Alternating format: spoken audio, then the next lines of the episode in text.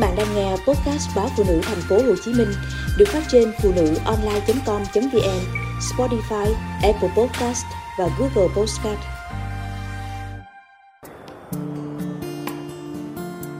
Chị hàng xóm của tôi có cuộc hôn nhân rất lý tưởng, gần 30 năm gắn bó chồng vợ, nhưng số lần cãi vã chỉ đếm trên đầu ngón tay.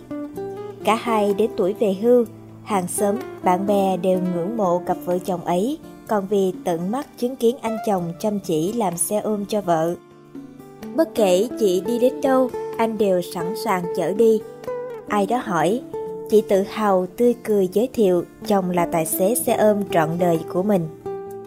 Ngoài những việc cố định như đi chợ, tập thể dục, mua sắm, thỉnh thoảng chỉ có những việc phải đi đột xuất, anh không ngại ngần đi thay ngay bộ đồ tươm tất, bất kể giờ giấc, nắng mưa, và dắt xe ra cổng đứng chờ chị. Mỗi lần bạn bè có dịp đi cà phê tán gẫu, thể nào đề tài gia đình hạnh phúc của chị cũng được đưa ra nói. Khi ấy, vẻ mặt chị sạng ngời hạnh phúc kể về chồng, về cuộc hôn nhân viên mãn.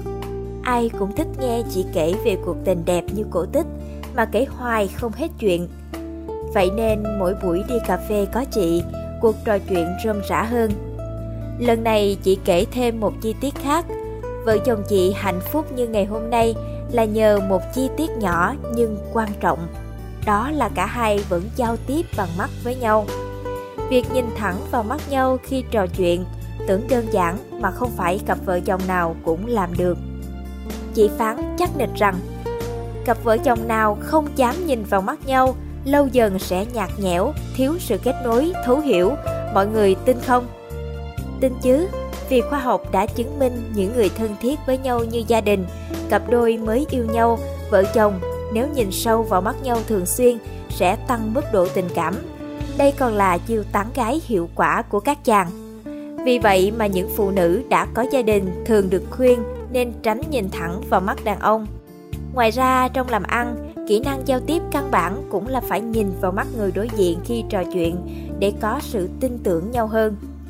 Ánh mắt là vũ khí lợi hại như vậy, tại sao những cặp đôi đã kết hôn thường ít nhìn thẳng vào mắt nhau? Đôi mắt là cửa sổ của tâm hồn.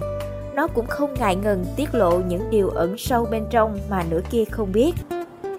Hoặc sau nhiều lần cãi vã, những tổn thương chồng chất chẳng có cách nào chữa lành, họ ngại nhìn vào mắt nhau. Cũng có khi chẳng vì lý do gì, chỉ là không quen nhìn sâu vào mắt nhau cái ý nghĩ chỉ có đôi lứa yêu nhau mới nhìn nhau đắm đuối như vậy cũng ngự trị trong nhiều cặp đôi. Vì vậy mà nhìn nhau thấy không được tự nhiên cho lắm, nên thôi. Chị chia sẻ rằng, việc nhìn vào mắt nhau một cách tự nhiên thể hiện sự tin tưởng cả hai dành cho nhau, chẳng có gì giấu giếm. Vì vậy mà anh và chị thường xuyên giao tiếp bằng ánh mắt. Sống lâu với nhau, có những chuyện chỉ cần nhìn sâu vào mắt nhau là hiểu rõ người kia đang nghĩ gì. Không phải ai cũng dùng lời nói để thể hiện tình yêu thương của mình dành cho nửa kia. Vậy thì thay cho lời nói bằng ánh mắt trìu mến, ấm áp để cuộc hôn nhân viên mãn hơn, điều đó đâu có gì khó.